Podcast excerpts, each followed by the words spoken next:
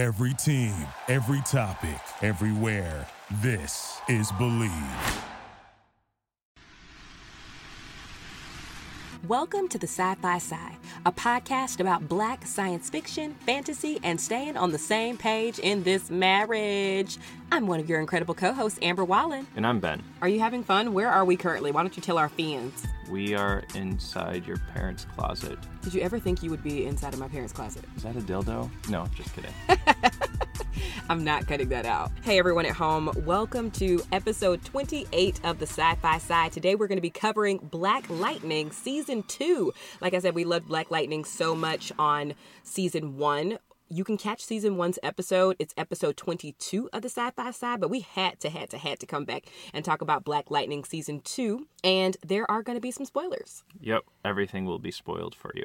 Ben, I think I finally understand what a spoiler is because I used to think a spoiler was like, don't spoil this because it just came out and people might see it soon. So give people some time to see it soon. No, spoiled could be spoiled within anything. You know, if no one, no one's ever seen the Titanic, which is your all-time favorite movie, you shouldn't spoil it and say Jack dies at the end. By the way, spoiler warning for Titanic if you haven't seen it. Yeah, I truly thought that spoiling something was relevant to the time it came out.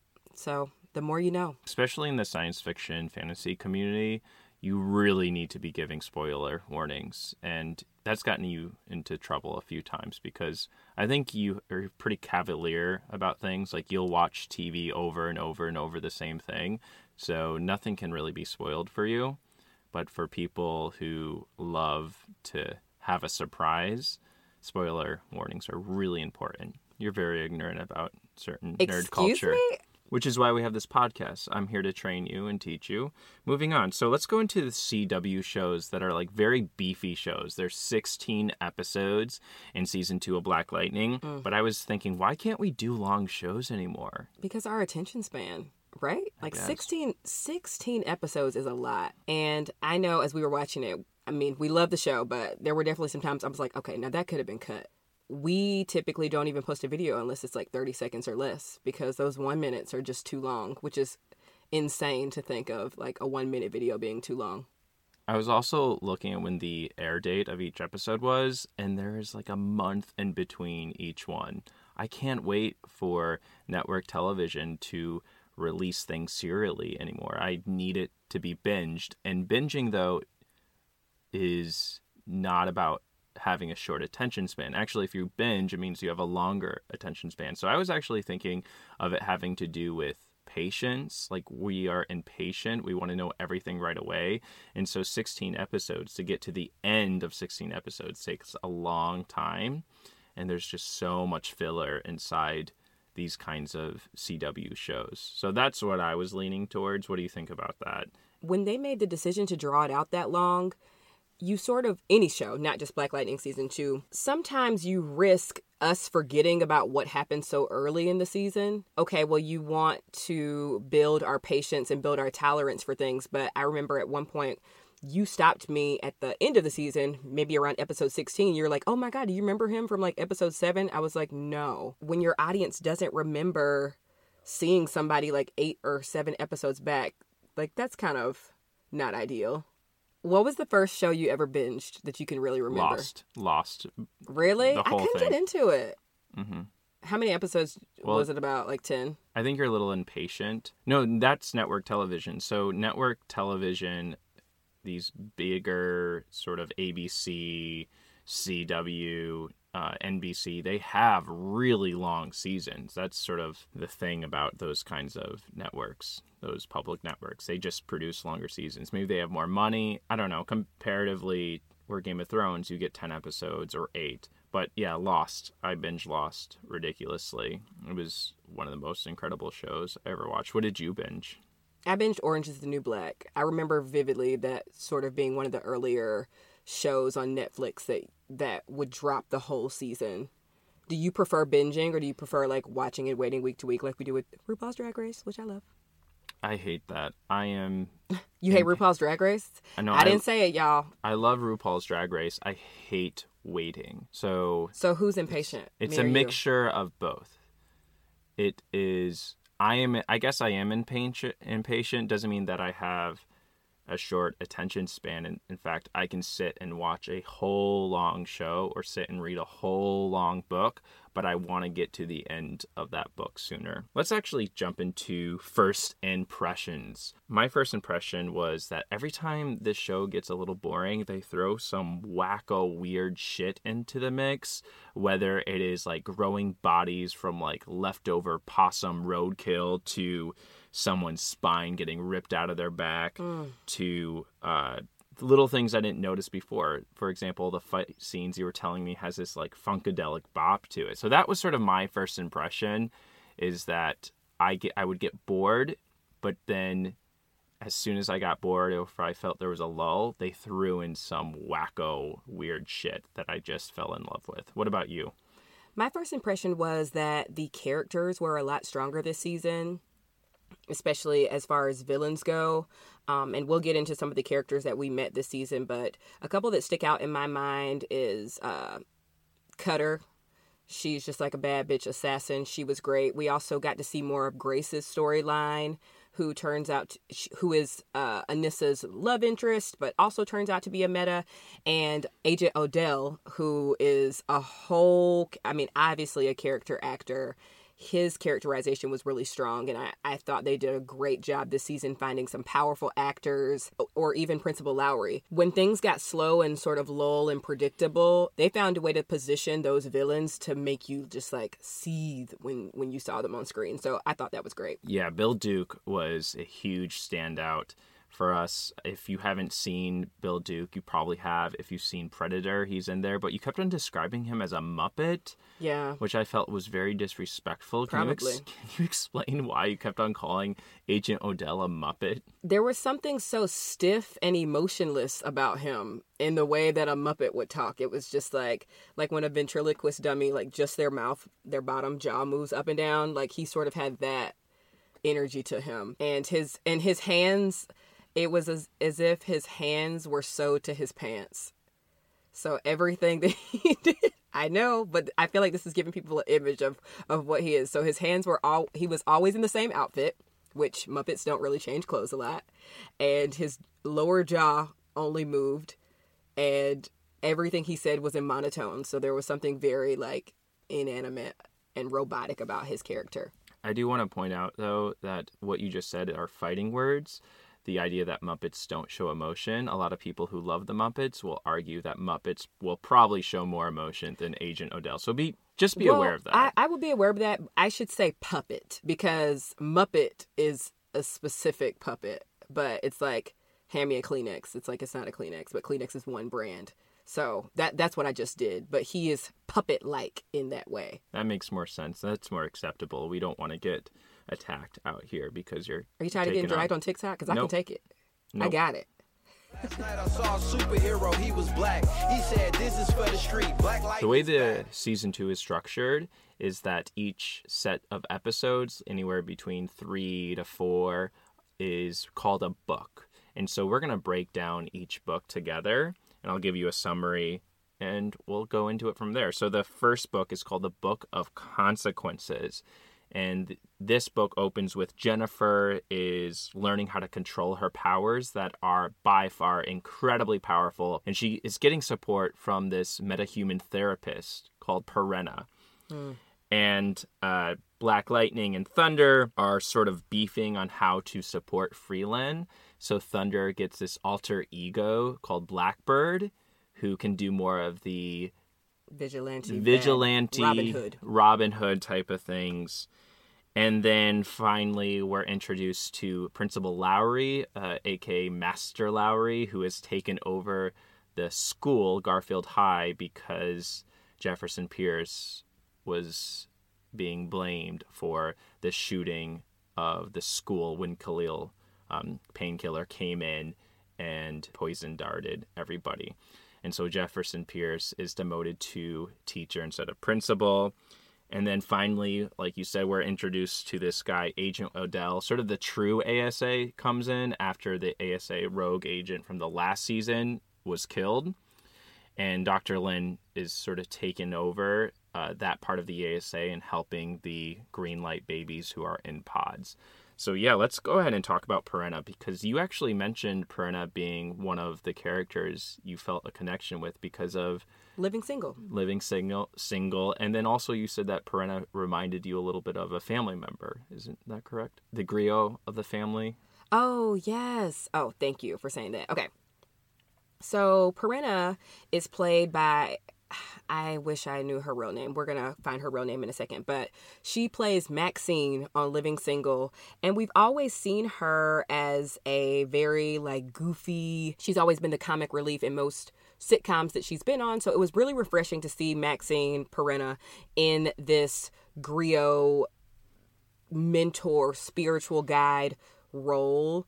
And I thought a lot about uh, a family member who has since passed away. There was a, a family member on my mom's side of the family who always used to tell stories and she used to tell them in this like very mystical magical way and all of those stories always had some sort of you know it was like a fable so some sort of moral to those stories so I felt Perenna really connected in that spiritual guide role. And and also Perenna did a really great job of just gaining Jennifer's trust. Like when Jennifer ran away and she could out where Jennifer was because in this book, Jennifer and Khalil had escaped together and Perenna still didn't tell her parents like where she was. Yeah, Perenna is played by Erika Alexander. Right, right, right. And something else that was so nice to see because it just reaffirms for me like how black this show is is that she would teach Jennifer how to sort of escape, sort of like a what you know. You're the Star Wars person. What would you call where Yoda would train people or whatever? Would it be like a separate battle place or something, a safe space in their mind, or you said it was like really derivative. She is training Jennifer to clear her mind. That meditation. Yes, yeah. she did that all in a beauty salon which is really nice because it a beauty salon is in so many ways a black woman's safe space. So I was just curious if there was a name for that when Jedi's are being trained or anything. Yeah, they they train at the Jedi Temple, but sort of the idea of getting rid of your anger, you know, when uh, the the Emperor says to Luke, "Give in to your anger." Who says that? The Emperor to Luke. Oh. In yes, yes. Return of the Jedi. Anyway, I thought you were doing a Yoda voice, and I was like, that's no, not what he sounds like. No, but there's this whole idea where Jennifer is being told to control her anger because eventually we learn that in the later books that something has very traumatic has happened to Jennifer. And so there's this duality happening between controlling your emotions and giving in to your emotions, mm. and that is very Star Wars. Gotcha. Well, Perenna is teaching Jennifer how to control those emotions and power them up to do well. So, and she's doing that in a black beauty salon. Yeah, and that black beauty salon is sort of this metaphysical realm that she's able to take people. She can sort of um, bring them into any sort of imaginary positioning. So, uh, think of it in terms of I have the ability to imagine that you, Amber, are in a freezing cold, blistery desert. Tundra is also a desert. A lot of people think deserts just are hot, but actually, deserts can be cold, besides the fact. And so she can make that happen. So she brings Jennifer into the beauty salon as a safe place in which she can then train Jennifer to control her incredible powers. If you had incredible powers that you were trying to learn how to control and stuff and wanted to do that in a really cool, authentic, safe space for you, where would that be? Like the safest space in all of the world. Probably a bookstore, you know. You know yeah. that. Yeah. Which one? Which one? Just be really specific. Probably the one where we did uh, 57th Street Books in Hyde Park, where we did our photo shoot in uh, for our like marriage thing thing. E- engagement photos. Oh, they're called, they're called engagement photos. Okay. I forgot the name of it. But anyway, this bookstore is so cool because you walk down into it and they do lots of uh, book well they did lots of book readings and it just is cozy you know because you're almost underground in this bookstore and the roof is very very short so you could reach up your hand if you're tall and touch the roof you know if you're six foot. And it the books just smell so comforting. It's all the potential of knowledge that you can then consume that's better than any meal you could ever get at any michelin star restaurant. I know Yeah, what that- I now, know. let's I know talk fighting your words. I know what your place would be. It would be a Michelin star restaurant. No, because I would want to save that for actual meals. You know what I would do? So, years ago, we went on spring break. Me and some teachers at my school went on spring break in St. Croix. And at one point, we hiked to this, and you know, I hate hiking, but they told me like there's this really nice private beach at the end of this hike. So, we did maybe like a one to two mile hike to this beach and we sang Disney songs the whole way to the beach just to make the hike go a little bit faster. And we found this private beach that was so freaking incredible. We even like skinny dipped into the ocean together and it just felt like nobody in the world could touch us. I would do that. I would go back to that private beach in St. Croix to train to be a bad bitch.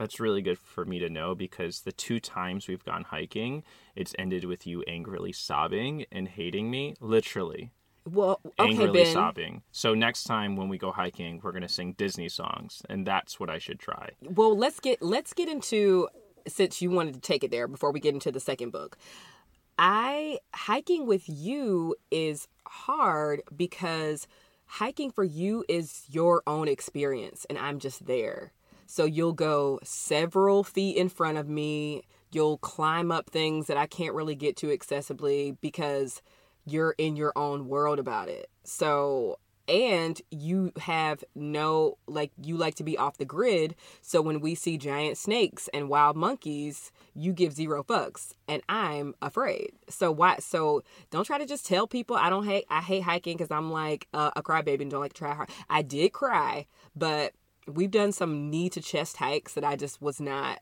mentally ready for that you were just running way ahead of me and i was like okay well now i'm hiking on my own which is never the goal Whereas this group of people, we were like, nobody's left behind. We're all going to stick together. We'll slow down for each other. Let's sing songs. So they coddled me. Did you ever lose me in your sight when we went hiking? Of course, I've lost you in your, my sight several times. Oh, that's not acceptable. Yes, I apologize. From the dunes to That happened at the dunes. uh, we've done hiking in Kentucky, we've done hiking in Thailand, and you will just disappear into some bushes. Like if I stop to tie my shoe and look up, you're gone. oh, that's right. We've actually gone three times, and the one in We've hiked Kentucky, multiple times. the one in Kentucky, you didn't cry or get upset. No, Okay, I do want to talk about Katie. Master Lowry because there's this white dude who comes in to become the principal and he puts metal detectors in and he is like, you know, zero tolerance types policies. And that's sort of uh, I'm glad they addressed that this idea of a white person taking over a school. It's because I have worked for schools where the leadership or board members are all white and the people making the biggest decisions aren't actual members from the community. And I'm really glad they touched on that. And the title of the chapter is called Master Lowry instead of Principal Lowry. And I thought that they were just taking it there. I thought that was a good point. I don't know. You've worked mm-hmm. for organizations that pretend to be woke or they're servicing people of color. So, yeah, what are your thoughts about that? I think it's you'd be hard pressed to find a system that didn't operate in that way. To be honest, like I've worked at schools with black principals, but all of those rules were still coming from white normative culture and white board members. Like all of the schools were named after white politicians in the city and their rules came from them or like the students. So i know the, the school that i worked at specifically the owner of that school is you know an entrepreneur of a clothing company. So all of the kids uniforms had to be bought via that clothing company and all of the rules and regulations were just very like this isn't professional. That isn't professional. Do this to your hair. If if socks have logos on them they're unprofessional or where it's just like i've seen white dudes wearing paisley socks. Like these these rules are not somebody made these rules up and we're just enforcing them. And i have enforced those rules when they shouldn't have been enforced. So it's that it was trigger triggering for me in a different way because it's like oh i've been the enforcer of these rules and I didn't even believe them and was still enforcing them and trying to abide by them myself as well because it's like you can't tell a kid, "Hey, it's unprofessional to chew gum," and you're chewing gum as well. So it's it's interesting how it sort of gets into your psyche in that way. You know, one of the sighs that you know will end with a bunch of other sighs, but for this particular situation, a big sigh I had was the fact that Jefferson Pierce decides to stay on as a teacher after being a principal. I was like, man, you're taking a huge like salary cut. Like you have a whole house to pay with. I was sort of confused by that. I can't imagine anybody losing a principal's at least losing their job and like going back to being a teacher.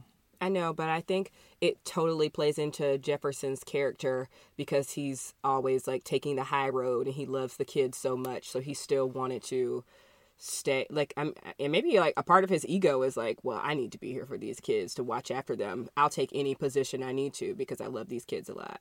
So I think that's why he took it. Obviously, he didn't want to be a teacher, but he's like, I still want to make sure my daughter is going to a school that cares about her.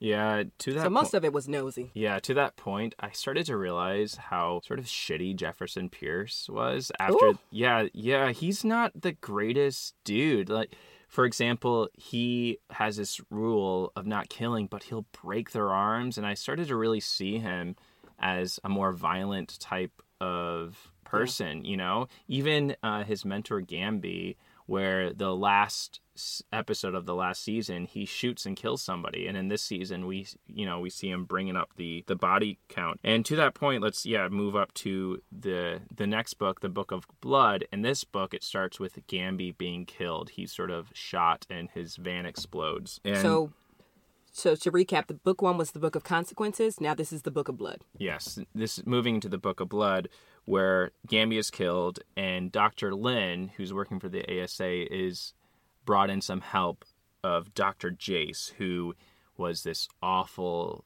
like mad scientist type of character, and she ends up using her knowledge to awaken some of the green light babies. Uh, or green light children. They're not green light babies, but they're green light children. And when she wakens them she ends up killing 14 of these children. And it's a really intense scene where you have dr lynn on one side and dr jace on this other side who are trying to work together to study these children and bring them back but they do it in very different means That's why I sort of disagree with you when you say, like, Jefferson, we saw him become an asshole this season. I think in a lot of ways we saw all of the characters level up their anger and develop differently because Lynn Stewart, I mean, a doctor is a powerful role, obviously, but she sort of went from like the tail end of season one we saw her like pick up a gun shyly and do some damage. But in this season she's punching bitches. She's got her her gun cocked. She's going to bed every night with a, a cocktail because it's hard out here for a pimp. Like everybody sort of had a, a moment this season where they they went from like anger to rage and we definitely saw that transformation with Dr. Lynn Stewart because she takes her work so seriously and when she had to work with this white lady Dr. Jace who is essentially the master Lowry of the ASA tank like not not in a leadership way but just trying to do things because like this is the way things need to be done they're very like government organized and so we just saw like all of the parallels we saw with Jefferson and Mr. Lowry, we we saw with Lynn and Dr. Jace. yeah lynn, lynn beats up dr jace like a couple of times. He gets into like punches. She she gets those licks in. I want to talk into anissa's character arc because what she's done she has sort of gone full vigilante stole stolen a bunch of drug money and given it to uh, the pastor of uh, the church, Reverend Holt, to sort of build up this health clinic. And she starts working for the health clinic as well. But in the midst of doing that, she discovers, sort of on the outskirts of Freeland, uh, this group of like white supremacists led by this woman Looker, uh, who is absolutely terrifying. And and Anissa has to go take her down with Black Lightning. But that whole scene was very intense. Like, what are what were your thoughts about Looker? I it was very intense. So I'll say this. Season two tried to introduce another like subplot, I guess you would call it, of as Ben said, this white supremacist group versus also this all black group. It it felt very Noughts and Crosses. Uh, if you haven't listened to those episodes, go back and listen. But So these two groups were called the Perdi and the Sangre. The Sangre are the the black people, and the Perdi are the white people. No, the Sangre are the group of white people who are being controlled by Looker. They have no autonomy on their own. And they used to be, think of like the heroin um, epidemic or the crack epidemic in sort of poor white neighborhoods. I think that's what they were going for. And so they found liberation through Looker, who has this thing called the element, which is thinking of like a silver goo that she uses to control people. Yeah, like goes in through your pores and controls you. But I I appreciated those parts of the season, but it felt so disconnected. I'm sure it's you know we're only in season two and there are four seasons, so but it just felt so disconnected from everything else that was going on that those parts were a little bit hard to keep up with because it's like we we're already dealing with so many characters in Freeland, and then South Freeland is its own even more heightened dystopia. So I don't know that when we're talking about this season could have been 10 episodes instead of 16. That's the storyline for me that could have waited to next season. Fair enough. And in this chapter, uh, or in, sorry, in this book, the Book of Blood, we're also learning that Jennifer is starting to be homeschooled and mm. she does not like it. So a fate worse than death. Oh, she is she is not having it and she's feeling super trapped and controlled. So she reaches out to Painkiller and her and Painkiller start to develop a relationship together. And Painkiller is feeling really trapped by Tobias Whale because Tobias Whale, who at this time has been set free He's been exonerated, and so he's now back in Freeland and he's starting to buy up all this property. He can't get Reverend Holt's clinic, so he hires Painkiller to go kill Reverend Holt. Painkiller's like, nah, man. So Painkiller and Jennifer decide to run away at the end of this book. I don't know. Did you believe that like Jennifer would run away? Is homeschooling that bad? Like yes. I, like it doesn't. Ah, uh, Jennifer. This is where I first of all, Jennifer is an amazing character, but she is sort of this spoiled rich brat. Yes. And I think we have to like understand that. And the fact that she's like, I'm homeschooled, like, how can she not understand that her powers can actually kill a bunch of people? Like, I, I don't know. It didn't make sense. Ben. sweet, sweet Ben. So, one, rich people want to run away all the time, right? Two, I think in the age of Gen Z, where everything is on your phone and the the FOMO of seeing everyone from your school hanging out, having parties, being regular t- regular air quote teenagers, and you are stuck and trapped at home. I think homeschooling is is hard, but especially if you've been not homeschooled and then forced into being homeschooled, you know, a kind to all of the kids right now, like the pandemic was really hard for kids, especially if you saw yourself, especially for teenagers who saw themselves going to prom, saw themselves daily interacting with their friends, and now you got your phone in your hand and you're watching like crap like I don't have the same life that I have anymore. And that took a mental toll on lots of kids. And I'm sure lots of kids ran off with their friends. Lots of kids still had house parties this year. So it felt very, very authentic to me that Jennifer would run off with Khalil. Did you ever run away as a kid? You ever pack your bags and be like, peace out, yo?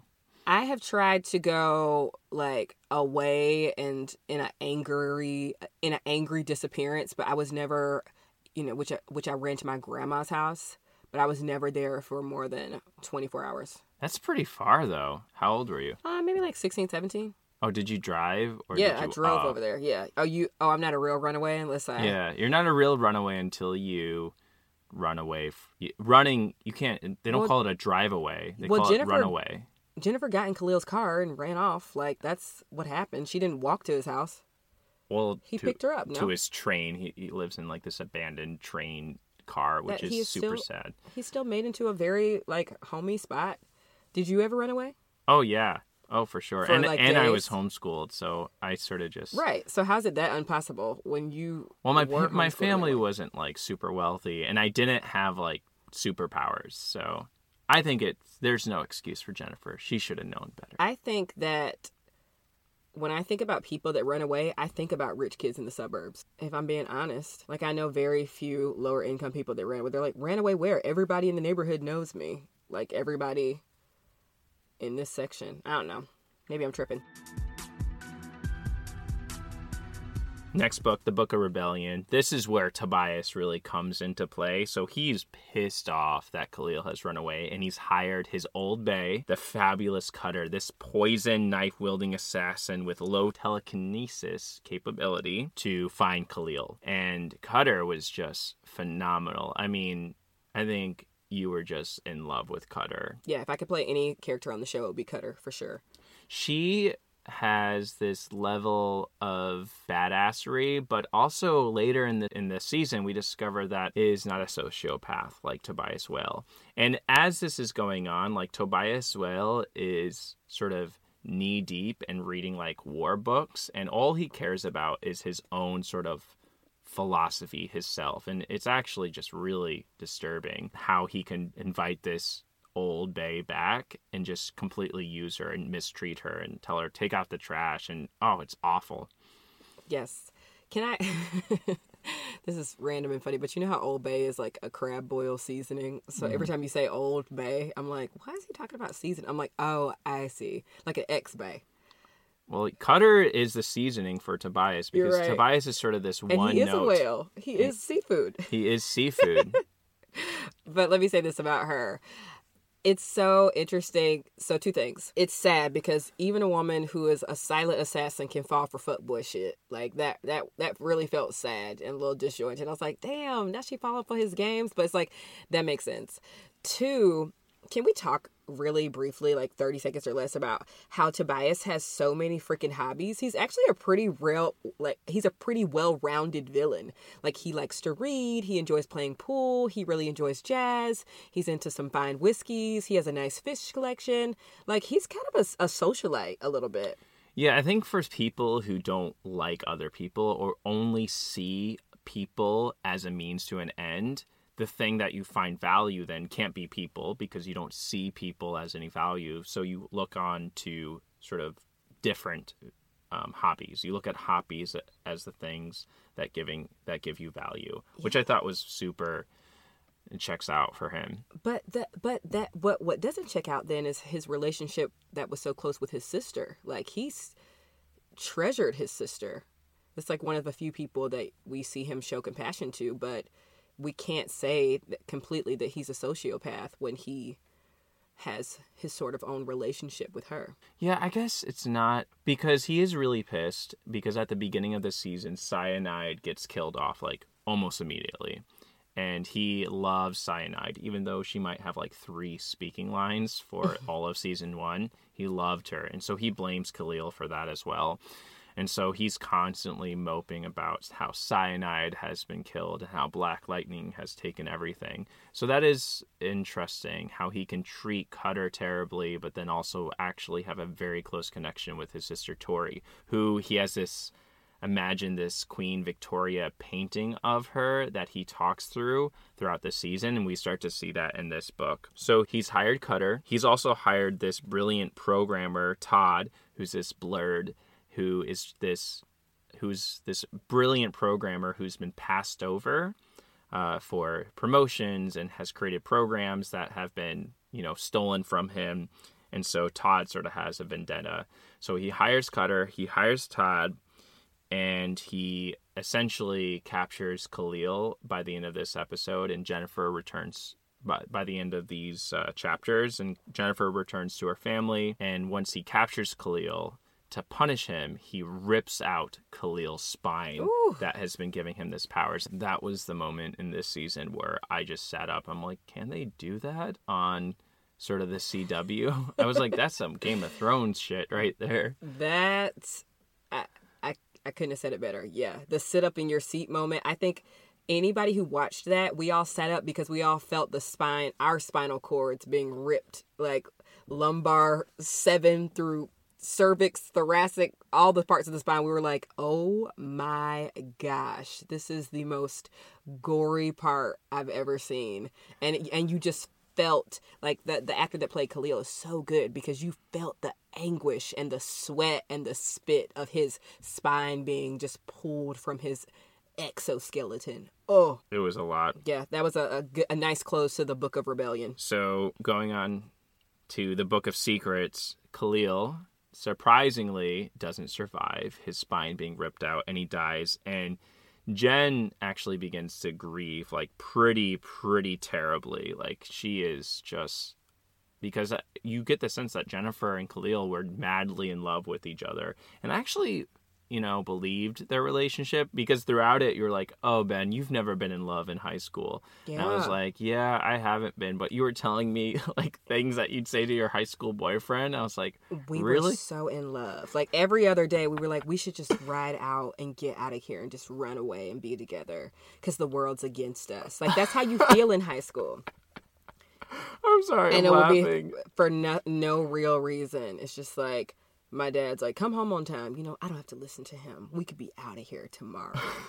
like everything is like that. So yeah, I felt that high school love. You know, I actually, I don't think I've ever told you this, but when I was in sixth grade, I went to a summer camp, right? And there was this like camp at UGA, and I always loved going there because they had like some cute boys from Greene County at this camp. And so these are, you know, you have like a little summer camp love. So I fell in love with this guy. His name was Cam Cameron. And um everything he did he was like really well spoken and he had all this swag and he just had had really cool braces and then the next summer i saw him so it was sixth grade then seventh grade i saw him you know his braces were off he's looking like a mac daddy beautiful guy um re- there's this like poem that he recited called like 60 seconds. It's like I only have a minute, only 60 seconds in it. I, I can't remember the whole thing, but he would recite this poem. I think we had like a, a talent show or something at the end of the camp, and he recited that poem in seventh, seventh grade. So halfway through, you know, so it's not the eighth grade year yet, right? Halfway through the seventh grade year, they sent an email to all of the camp kids to say that Cam had died in a car accident and that was my first time being like because i was like we liked each other. And then i saw him in seventh grade. And it's like I, I couldn't wait for the summer to come because at camp aspire i was going to see cam. And he passed away in this tragic car accident. And i grieved for like two or three weeks. And mind you this was a guy i barely knew. I only knew him one to two weeks out of every summer. But I just got so excited every year thinking about camp coming around, and my mom was like, she she took it so seriously, you know, because at that age I really had never like lost someone, but if you think about it, we weren't we weren't that close. We we only saw each other for a few hours a year, and it felt so traumatic, you know. So I totally related to Jennifer going through what she did with Khalil because they probably only dated like eight months, but you're you're in love and you this person's like the reason that you're excited to go to camp and go to school, and so I I just remembered that, and it's it's hard when you lose a loved like your a, a love interest at a young age. Well, on that note, people who die in this series don't stay dead for long. So surprise, surprise, Gambi, Great segue, big. Gambi, Great segue. Gambi is actually not dead. Yep. He was able to escape, and the people who tried to kill him is this whole other group called the Markovians. So now we have a new set of villains. So we had the 100, Tobias Whale, and we got our new group, the Markovians. Did you believe Gambi was dead? I was hoping so because he was getting on my nerves. Why? Well, because Gambi is, is always like, and then you got to do this thing. No, no, no, Jefferson, no. so he's breathy. He's an intense Ah. actor. I need some people to die. I think post Game of Thrones, I'm used to high turnover rate. Also, working in Chicago public schools, I'm used to high turnover rate. Wow. So I need people to move along, you know? Yeah, there have to be stakes. I hear that. Can you explain to people who Gambi is um, if they haven't listened to our last episode 22, which you totally should? Uh, Gambi used to be uh, this rogue ASA agent and was part of introducing this vaccination that gave metahuman capabilities to the children of Freeland. He feels bad for it. He decides to raise Black Lightning, aka Jefferson Pierce. So he's sort of the uncle slash you know grandfather of the Pierce family, and he sort of stands as the backup and also the nerd who helps out all the family get their suits ready. And so The Alfred. that he's the Alfred. He's the Alfred for sure. But he also is a little bit more involved in the missions where Alfred sort of stays at the mansion. Gambi will go out and you know snipe people and beat Legit. them up. He has no like I will not kill, I will take the higher road code. Yeah. Oh yeah. He he's a he's a real G. Uh, Yeah, Gambi. yeah, real G for Gambi. Gambi so the gangster. here, so we're introduced like the Markovians, where we're not really given much about them, but apparently they had sort of forced Doctor Jace to work for them. Doctor Jace was able to escape. Interesting things to know in this is that once Todd, the nerd, the blurred, runs out of his use, Tobias just kills him. And I was really disappointed in that. I Right. really liked Todd. He is sort of. I feel like he had a lot of potential. Yeah, his he was- potential was gone. He's like a youth, so we had just so much hope in him and we we don't really get to see like a young black scientist who just is excited by the challenge of figuring out how to tap into a secret government organization like black hackers. I want to see more of that. I, I wish Todd had a spinoff. And these so, kids are smart as fuck. yeah, well, Tobias and Cutter, they've been able to go and capture these metahumans called the Masters of Disaster, which was this failed ASA program. And they're like really goofy, sort of thug villains type of thing who can, you know, shoot fire and ice and very standard hero type of things. But this is where we really start to see Tobias Whale and Cutter start to like make out and get comfy with each other. and get all cutesy and stuff. It's which funny. It's funny because they made out and everybody was like, uh, uh, "What?"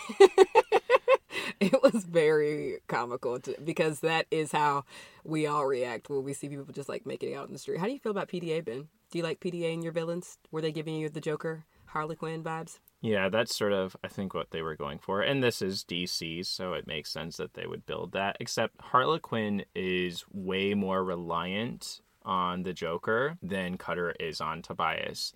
And at one point in the next book, the book of the apocalypse, this is where Cutter decides to leave Tobias and they get into this huge fight. It's actually really intense because Cutter sort of talks back at Tobias and Tobias just grabs her neck and starts choking her. I felt like they equalized it when she does this really amazing backflip kick and knocks him out and she's about to slit his throat. And he's like, What, are you gonna cut me? And I was like, Motherfucker, you just choked her. Yes, I hope she cuts you. And also, in a couple books back, we saw Uh, Anissa sought revenge on a gang member who had assaulted his girlfriend. Anissa treated her at the medical clinic, and then she didn't rat her boyfriend out or whatever. But Anissa, as Blackbird, that Robin Hood vigilante, showed up on his step and started beating him up and was like, I heard you like to beat up women, which was so. I was like, Anissa, now he's going to know that you know, you were sent by her, or or he's gonna think you're gonna get this girl killed for thinking that she snitched on him, whereas she could have just like beat them up and kept going. You remember that? you know, and I totally forgot that scene because it's amazing. Right after that, when she leaves, they do this whole old boy fight scene, Yeah. which was killer. if you haven't seen Old Boy, go ahead and see it. One of the best. Not the American scenes. remake, the, the the regular Old Boy, the Korean film. So good. I've seen it a few times now, and it was a nice nod to that kung fu scene. Oh, it's so good.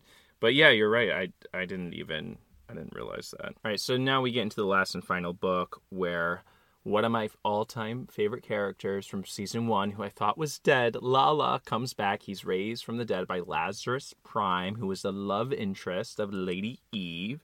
And Lala comes back to sort of wreak havoc and get his revenge on Tobias. And what happens in this last this last sort of two episodes is that Tobias wants to take over Freeland, so he sends the 100 and the Pod Kids and the Masters of Disaster to sort of just destroy everything in Freeland. But Black Lightning and Thunder come to the rescue and they stop the Masters of Disaster. Jennifer comes in, she's about to enact her revenge on Tobias, and this is the whole like give in to your anger or you know use the force luke like which one do you use and thank god jennifer makes the right decision and just beats the shit out of tobias instead of killing him originally she wanted to kill him but she beats him up tobias is put into the pit and lo and behold Tobias is away and starts with season three going to be this big war showdown between the Markovians and the Black Lightning family. Which, by the way,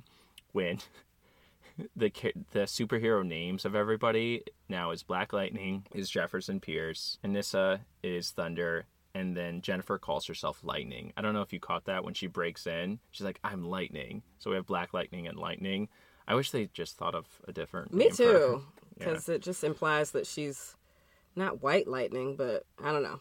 It's strange. Something that also annoyed me. We find out that Khalil Payne is not dead because people don't die on network television. Turns out Yes, he's he's being held by Agent Odell in one of the pods, and that's where this season ends. So that's a recap of all five books, but something that kind of doesn't make sense to me.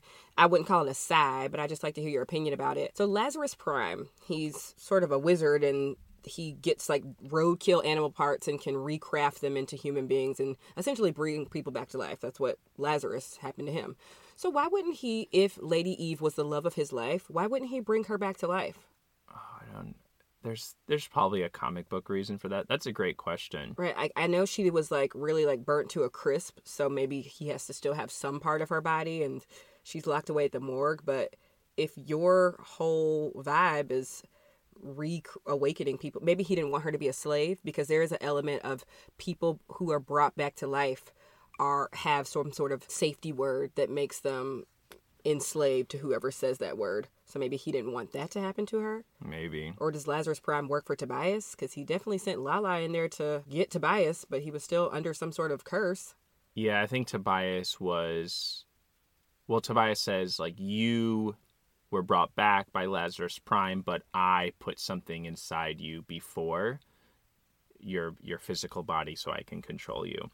There are uh, there are a lot of like mad scientist type themes here, and I get so frustrated with mad scientist themes because it gives the implication that scientists are evil people, and that just isn't true. The scientists I know, all they fucking care about is science, right? They're the ones who are just going to be hanging out in a basement, not really doing anything, not going out and wreaking havoc. They just want to study science. Where People we are afraid of science, though. I know, and I think when you create TV shows and you put mad scientists in there, we're like, we're gonna experiment on children, or we're gonna, you know, give people vaccinations that are poisonous, right? It taps into a social anxiety of vaccination. It taps into this idea that scientists are only looking out for themselves and only care about research, and that simply is not true. And we get a lot of mad scientist type vibes.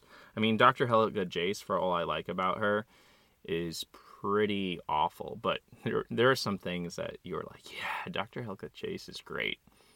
I mean, I agree with you about how those portrayals seep and find their ways into people's psyche, but I don't know. There's something I really love about when a character is bad and they turn that throttle all the way up. It's just like, oh yeah, she is insidious. Like, like I sort of hate when I'm on the fence about certain characters. Maybe that's because they're evolving and developing, which is great. But I love either hating or completely standing a character. And so we hated Dr. Jace, but she had she delivered some of the the meanest, craziest lines on the show. So I was a fan of that. It's it's the same thing with Tobias Whale. I, I hate Tobias Whale, which is why he's so good because he has all these like hobbies and he's a sociopath and he's super powerful and he, he just plays that character really well.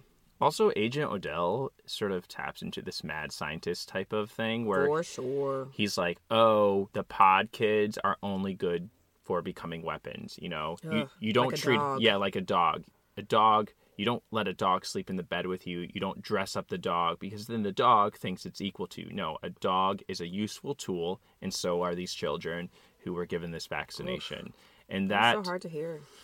I mean, that actually felt more believable to me mm-hmm. because he he's part of the ASA, which is this government organization, think FBI, whose main goal is to create weapons and get intel. Where Dr. Jace and Lazarus Prime are scientists, and that just annoyed me that their whole science is for selfish reasons. And I'm sure there, like, obviously there are scientists out there, but the fact that there's a mad scientist theme sort of irks me. So let's go ahead jump into the size. God is a big part of this season. The Jefferson Pierce believes in God.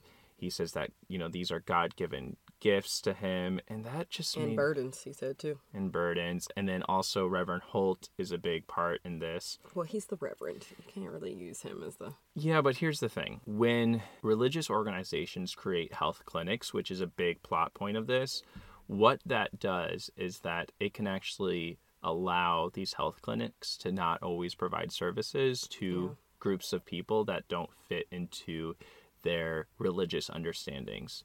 Um, for example, whether it's be like Catholic hospitals, you know, not denying abortions, which there's sort of the laws are sort of like fuzzy on that because there's a separation of church and state. But if you're the only health clinic in the area and the only health clinic is a religious affiliation, you might not be carrying hormones for trans people. You might we might not be carrying all the materials to provide a you know a safe abortion, and therefore you're not saying I'm not going to give you these hormones. Or I'm not going to give you this this abortion, but you're saying we don't have the funds or we don't have the resources to provide that service. And that's what you get when health clinics are run by religious organizations. And it sort of brought up some of that like frustration. I mean, obviously it's network television and God is a buzzword for a lot of people. Yeah, I agree, especially with these like black smaller communities and neighborhoods. I'm gonna go back to your side uh, for me of, you know, this is a pet peeve of mine. When people die, they need to stay dead. Like, I. I, I hate when people are constantly brought back to life. Like, I don't enjoy killing, obviously, but if you're gonna kill someone, if you're gonna tell me you did a thing, do the thing. That's that's my big like Black Lightning is already 101 characters in this series with 102 episodes. So if you kill a character, keep them dead. That's all I ask. The other thing I want to talk about is sort of the end. Jefferson Pierce tries to sit down everybody and be like, here are our rules. We don't tell anybody, which they immediately break. Always have backup because, you know, That's a good rule. they've been doing things. That's fine. And then don't kill anybody. And again, like, Yeah, you said it's last time. I know Mr. it's Sai, yeah. yeah, but it's a specific. Now he's sitting down. They're having their family dinner. This is a specific type of thing, and it just annoyed me that you're gonna make this rule: don't kill anybody, but not really address the fact that you are breaking bones and you torture people. They he straight up tortures people in here. I'm like, It's the CW. You can't preach kill people though. you can fuck their shit up, but, you can't kill them. But when Gambi when Gambi goes to uh, with Jennifer to sort of uh, bring the power back on Freeland, he just snipes people in the face with his silencer. Well, let me ask you this because I just like playing devil's advocate. If we were to have a kid and their favorite show was Black Lightning and they loved Black Lightning, would you want Black Lightning to be a killer then? Because if they aspire to be Black Lightning, I think this show doesn't really know what it wants to be, in the sense that is it a kid show or is it a show for a developing young adult who's starting to learn that there is not this black and white, got it? and that we're in this show it sort of makes it very black and white that black is the good so black lightning is good and the white is the bad which is you know tobias Whale so just you know the, that flip flop there they're doing a lot of cool stuff with the show i'm not going to deny that but i i don't think they sort of analyze black lightning's flaws as well as they could i mean in some ways they really do like when Dr. Lynn, when Jennifer like leaves at one time, you were just struck by Dr. Lynn, who is supposed to be this grounding scientist. Like, what did what did she do when Jennifer leaves? She just tore her room up from like wall to wall. Yeah, I mean, which is great. Like Dr. Lynn is a really strong character, but I'm just saying, back to my question, would you want our kid to watch the like if our kid were watching this show, would you want him to have a no kill rule or would you want our kid to know like sometimes superheroes kill motherfuckers like and that's o- and that's fine because it depends on the circumstance. What? Hmm, that's a great question, Amber. I don't know the age of the our child, this hypothetical child. Yeah. Are they old enough to run away from home because we're homeschooling them? Oh, That was a joke. Well, we that that's a sigh. that's a, a relationship side because I been I can't like especially after this year of learning from home. Like homeschooling has never felt this unattractive. All right, final sigh. Final one, baby. Grace Choi is amazing. I think the relationship she has with An- Anissa is absolutely beautiful, and it Grace Choi is a metahuman. She is a shapeshifter. I loved, loved, loved that, but they just did not give her enough time. Like, why do why do we go into this whole looker plot line? Like, I would have much rather Grace Choi Same.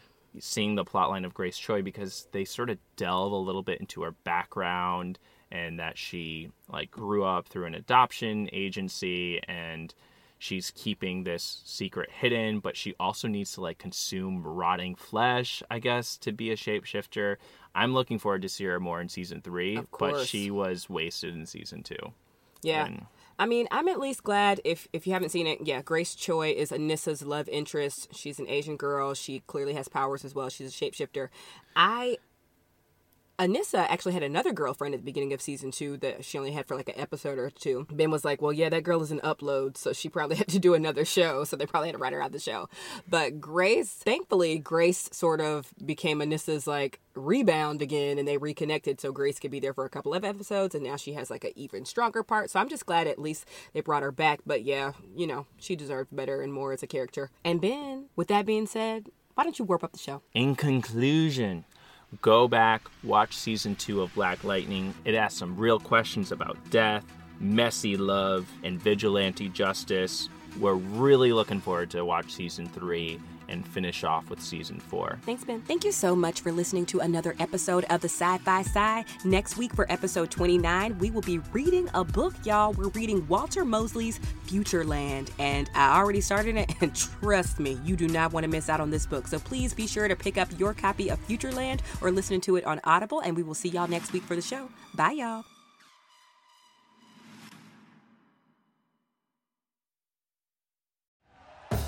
Thank you for listening to Bleav. You can show support to your host by subscribing to the show and giving us a five star rating on your preferred platform. Check us out at Bleav.com and search for B L E A V on YouTube.